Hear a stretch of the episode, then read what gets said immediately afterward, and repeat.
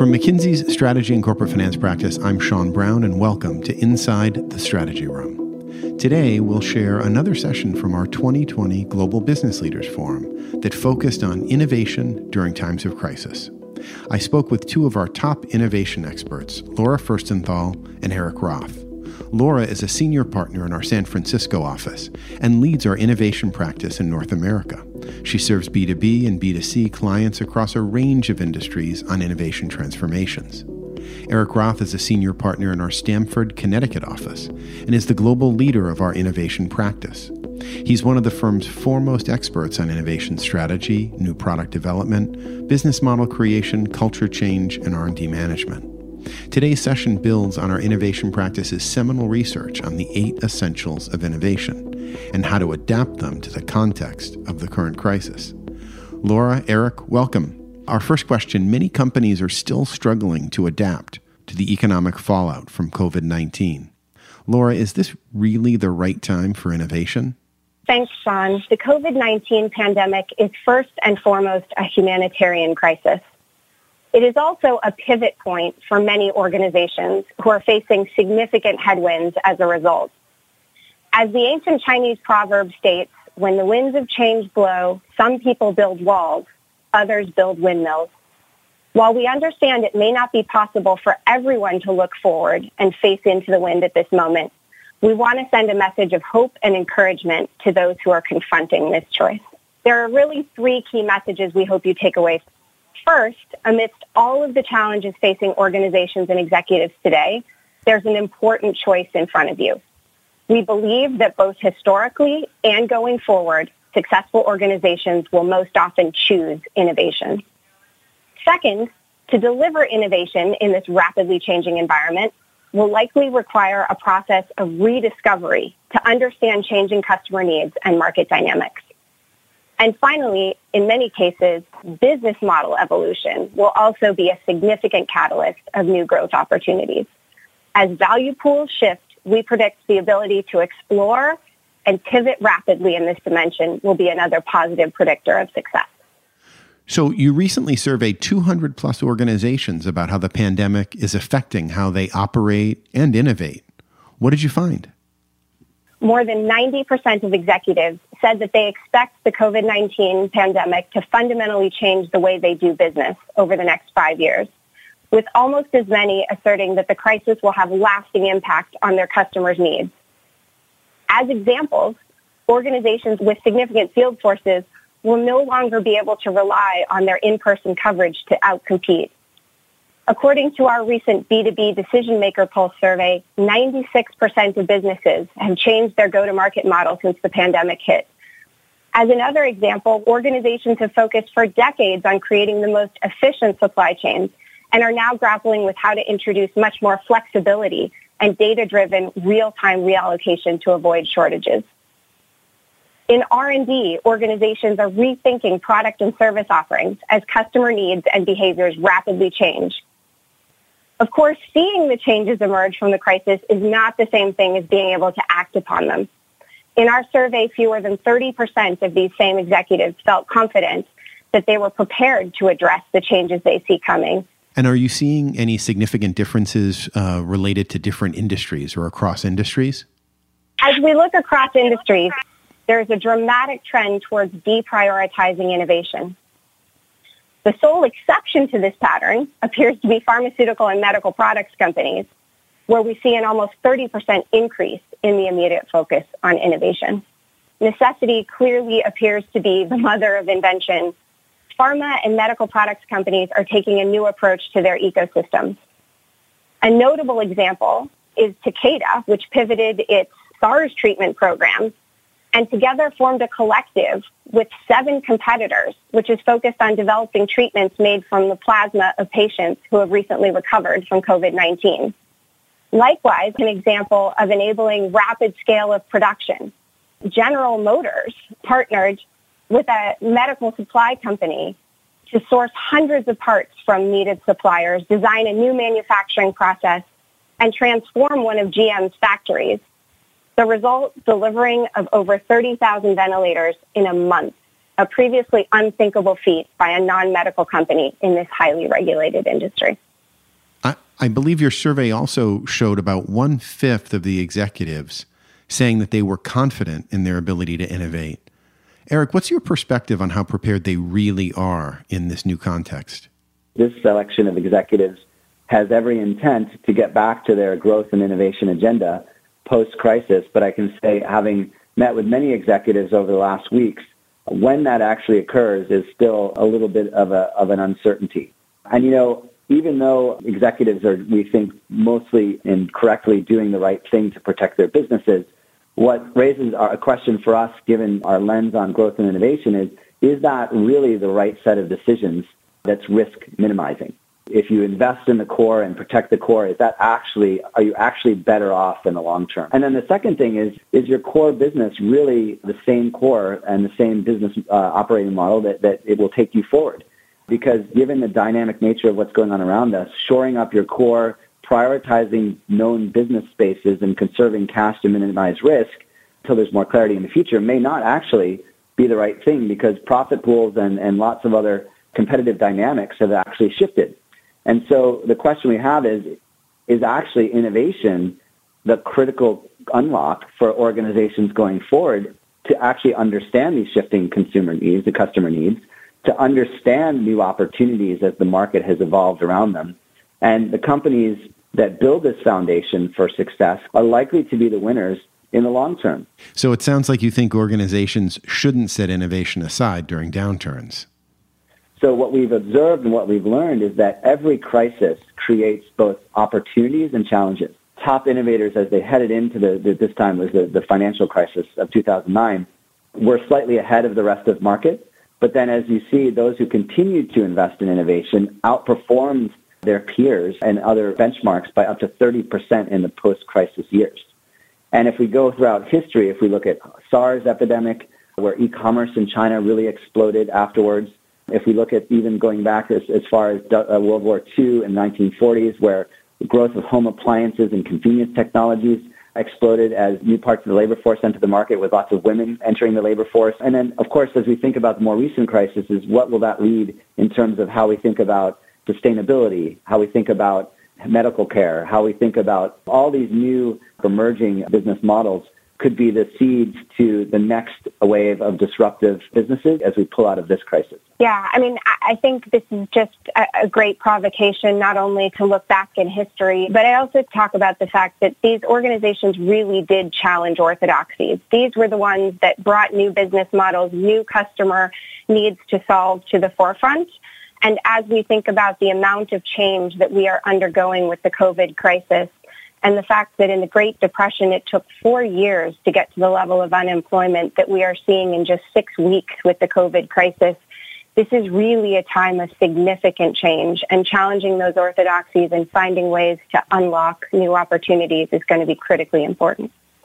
So, how should companies approach allocating resources in their innovation portfolios in this very resource constrained environment, or at least for many companies, uh, very resource and cash constrained?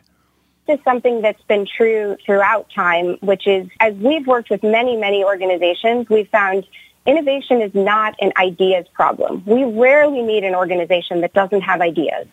Innovation is a resource reallocation problem. It is the ability to actually shift directions. Some of the critical unlocks that we see with this are not just evolving your business model, but also making different choices.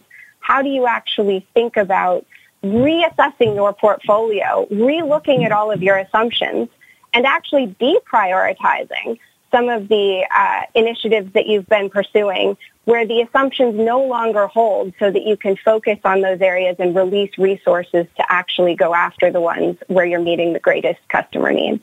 And I'll add to that in saying that you know, even though companies might feel cash constrained, what is possible to get done with the pent-up capacity of the organization is not constrained.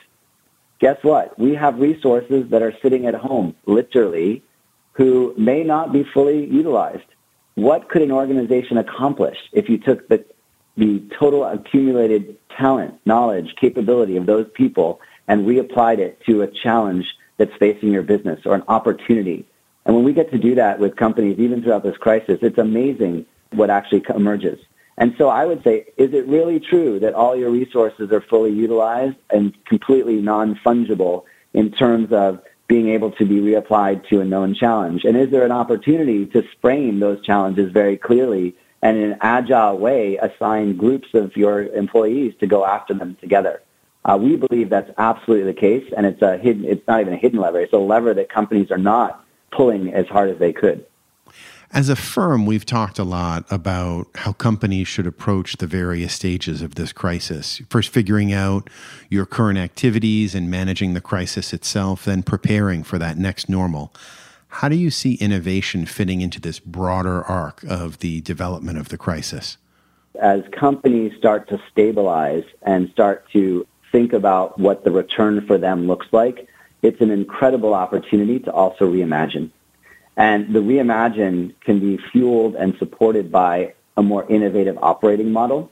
So in a world where lots of companies have experienced decision-making timelines be clarified, be shortened dramatically and clarified, uh, the ability to move into new spaces quite rapidly. These types of lessons that companies are learning to the degree that they can be embedded in a more agile growth operating model will actually help fuel that recovery for that return for that company and also be the unlock for reimagining what companies could possibly accomplish. How does the acceleration of digital and digitization tie into innovation?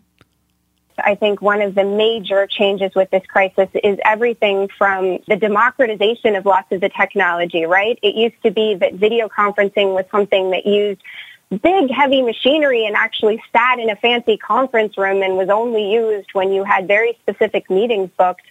Now my, my mother and, and everyone else is on Zoom. It's, it's amazing how quickly it's become the Kleenex of communication. So I, I really do think there's a big piece of this that is technology adoption has just skyrocketed and many organizations have had to rethink their channel strategy, had to do, redo their analytics strategy to understand where their inventory sits and how to allocate it. Um, so absolutely digital plays an important role. The propensity to jump into innovation, however, does differ dramatically by industry, whether or not they've been hit by technology challenges.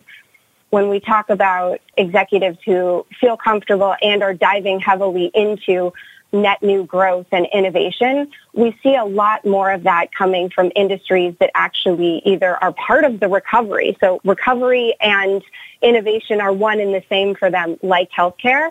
We also see it in industries that have actually climbed the technology curve earlier. So when we look at what's happening in financial services, their ability to innovate on a platform that already was very digitized in terms of transactions has led to a faster speed of innovation than, than other industries. And if I could add, I think the other thing is that our definition of innovation is maybe um, more expansive than many uh, many people's because you know we think of it as products, services, customer experiences, and business models. It's not just products. And the reason why that's important is you know how many of you in your organizations are rethinking or thinking about what the sales force should look like. I've had this conversation multiple times a day, every day with executives around, gee, we never thought we could have our sales force remote. So here's a provocation for everyone to think about. Why can't you have the best sales conversation every single time going forward in the future with some sort of hybrid model? So there's maybe one person, maybe not in person, and the rest of the people can be instantly there in Zoom. You can be pretty much anywhere, anytime, and have the best people there with you. That is a huge innovation for just Salesforce coverage and process you know, we have to think expansively around where is innovation changing the way we work, changing the way we operate, and of course, changing the nature of the products and services that we sell our customers. And digital, to the original question, is right underneath so much of that. So capital intensive industries, you know, often tend to have longer planning horizons and are somewhat more conservative in terms of their innovation bets. How should they approach their innovation investments, especially in this current climate? The very large company asked us the same question a few weeks ago. In this particular company, they, it's a chemical company. They actually had massive capital expenditures uh, to put plants in place. And what's interesting is the opportunities that have been created by the crisis were things that they never thought of before. There are, there are nations, governments coming to them saying, we need to stockpile certain types of supply of certain critical ingredients, critical components, critical end products for the future if more crises happen again. And they're willing to invest in capital, even to furlough resources and assets, just to be prepared for those eventual occasions. The response to this crisis is fundamentally different than the patterns that have been established in, in SARS and other crises before. And the need to be ready to respond is now a global uh, and, uh, and government top priority. The other thing is use cases, products have just dramatically expanded. Let's take PPE as a simple example.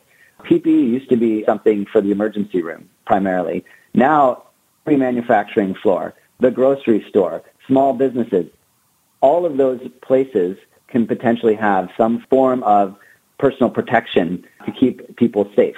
A lot of industrial companies that are touching either the value chains or the end products in those markets all of a sudden have new customers that they never imagined before.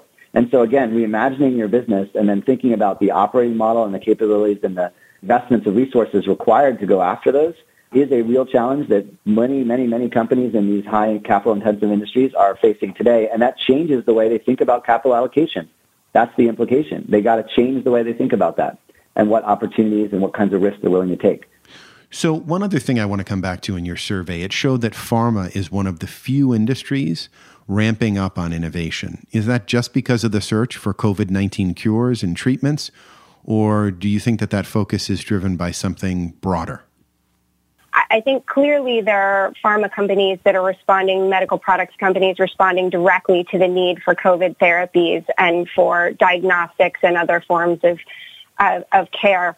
There are also quite a number of challenges and opportunities that are facing this industry that aren't directly related to solving the COVID challenge. Uh, the first, as Erik has put out there, is field force. I mean, this is an industry where even as we see recovery in many other areas, the willingness of providers to let reps back into their facilities is likely to be significantly hampered well beyond the period of crisis. So finding new ways to go to market is critical. Second, we see all sorts of new collaboration models that are um, starting around COVID-related topics, but are challenging the orthodoxy that these companies are actually competing against one another and actually spurring real opportunities to collaborate around everything from clinical trials and data sharing to the way they think about their, their go-to-market models. So I, I would say there are quite a number of innovations that are now coming out of that, and not the least of which is everything that's being driven by telehealth, where reams of new data and information are now potential to access as you think about how you best care for patients. So, to go after such new opportunities, workforces in many companies are now finding that they need different skills. Um, how are innovation leaders training and preparing their employees to help be individual drivers of innovation in this current environment?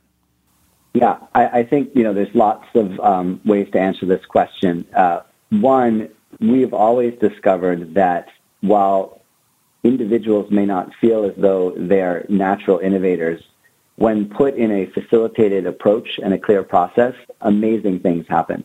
So I would challenge the notion that people are not prepared; they're just not enabled, uh, and that's the difference between great innovative companies who have that, those tools, capabilities, and support mechanisms in place and those that don't. Secondly, this is an opportunity, as we said, to roll out new ways of working. You know, taking a proactive stance on innovation and growth and then thinking very clearly, what is the operating model that needs to be in place? I mean, Laura and I are, are, are working on a few companies right now where they're taking the opportunity to say, you know what, this is the time where we need to grow and go after those opportunity spaces that we haven't had a chance to before. So let's put in the wiring, the processes, the decision-making routines. And oh, by the way, let's learn from the lessons in the COVID crisis so that we aren't putting in long new product development processes that are going to take, you know, two years to manufacture something. Let's put in one that gets us there in six weeks.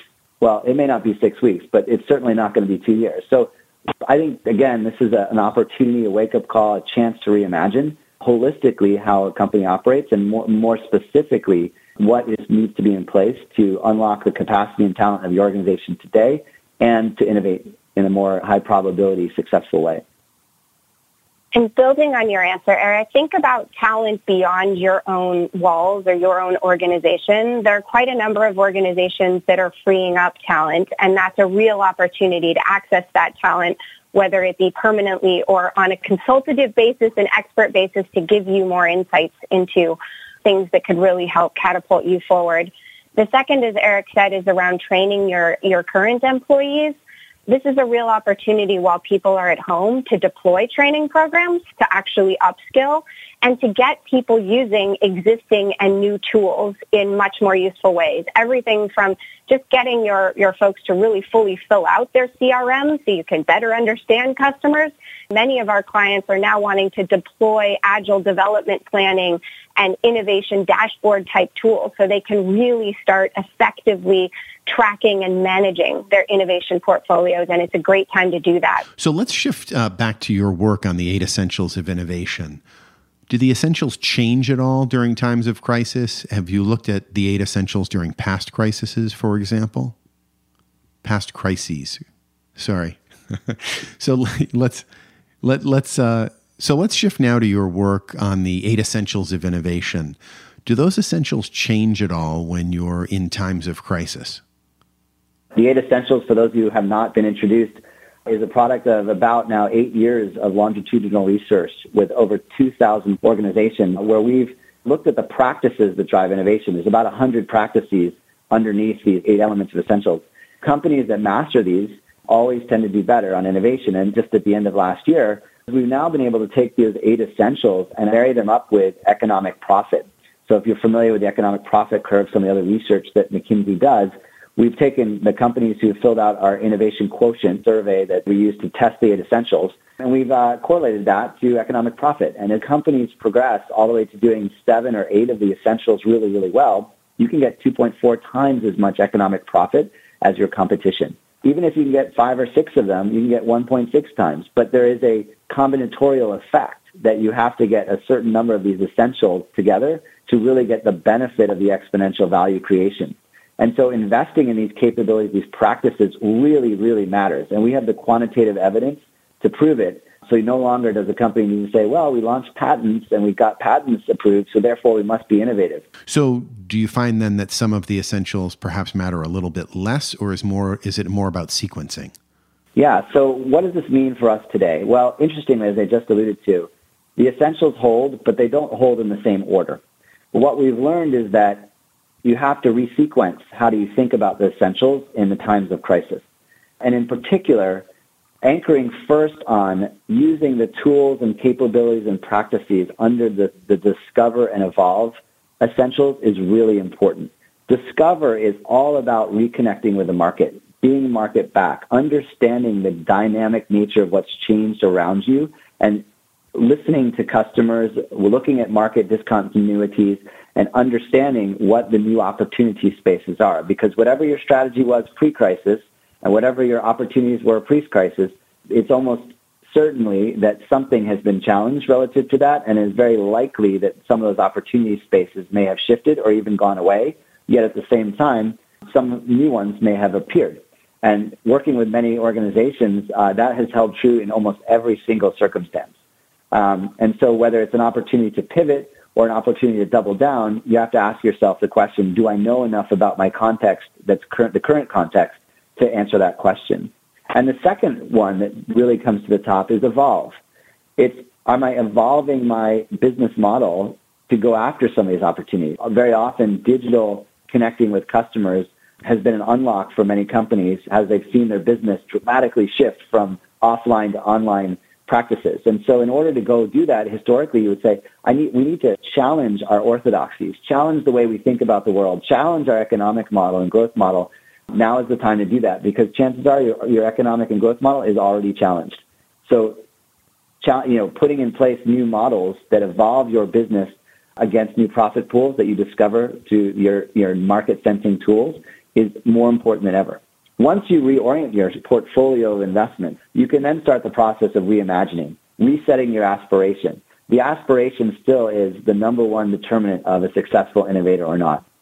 And so making sure your aspiration has been reframed to meet the current reality of the crisis and what you believe the market will look like going forward. And by the way, you don't have to have a perfect scenario of the next normal. You just have to understand what are the critical assumptions that are guiding your view of the next normal and watch out for how you actually incorporating those into your portfolio of initiatives. And that's choose. Choose is all about now making a different set of choices. Perhaps cutting things that were in your portfolio that really have uh, their chances of success have gone down dramatically and reinvesting in either things that are still very viable or new spaces that you think are going to be the next growth platform for you. And then as reform happens, it's about scaling. It's about then putting the, the organizational wiring back into uh, how you go after this North Star, this new aspiration. How do you mobilize the company? How do you take advantage of external ecosystems to extend and get more than your fair share of, of resources, talent, and capability through networks? How do you make sure you're scaling? We talk a lot about the trajectory to scale and, and the inability of companies to actually really have a clear pathway there. And then accelerate. Speed is now the new normal. It'll probably continue to be the next normal. And so as people think about how do I um, innovate my organization, it is all about these eight essentials, but resequenced in a different order. So, can you offer some examples of how companies have applied innovation in their responses to the crisis or to past crises? Yeah, for those of you who haven't seen what the Getty Museum is doing to rediscover how it connects with its patrons, it's amazing. It started on Twitter and has kind of migrated elsewhere, but this is all about life imitating art. And they had a contest for people who can't come to the museum who want that experience to very creatively represent art. And everyone is looking in their, their kitchen cabinets and drawers and coming up with how to represent the art form of their favorite painting or sculpture or whatever. And what's interesting is, is this is actually the same thing we see all the time. You know, the best innovations happen at the intersection between an unmet need that defines a valuable problem to solve, a technology that enables that solution, and a business model that allows it to scale profitably. That is the fundamental equation, if you will, for how we think about where the greatest opportunities for innovation occur. And for that example, the unmet need was, you know, people can't get to the museum, but they want to. They want to celebrate art. The technology is digital medium. And the business model in this case, well, perhaps a little bit less clear because it's essentially the traditional business model. They're not trying to profit from this, but they're trying to make sure that when things come back, so will the patrons.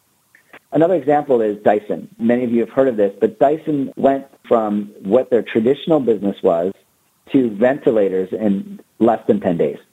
That's a phenomenal engineering feat and ability to go into the market space's demand that has massively high demand almost instantly.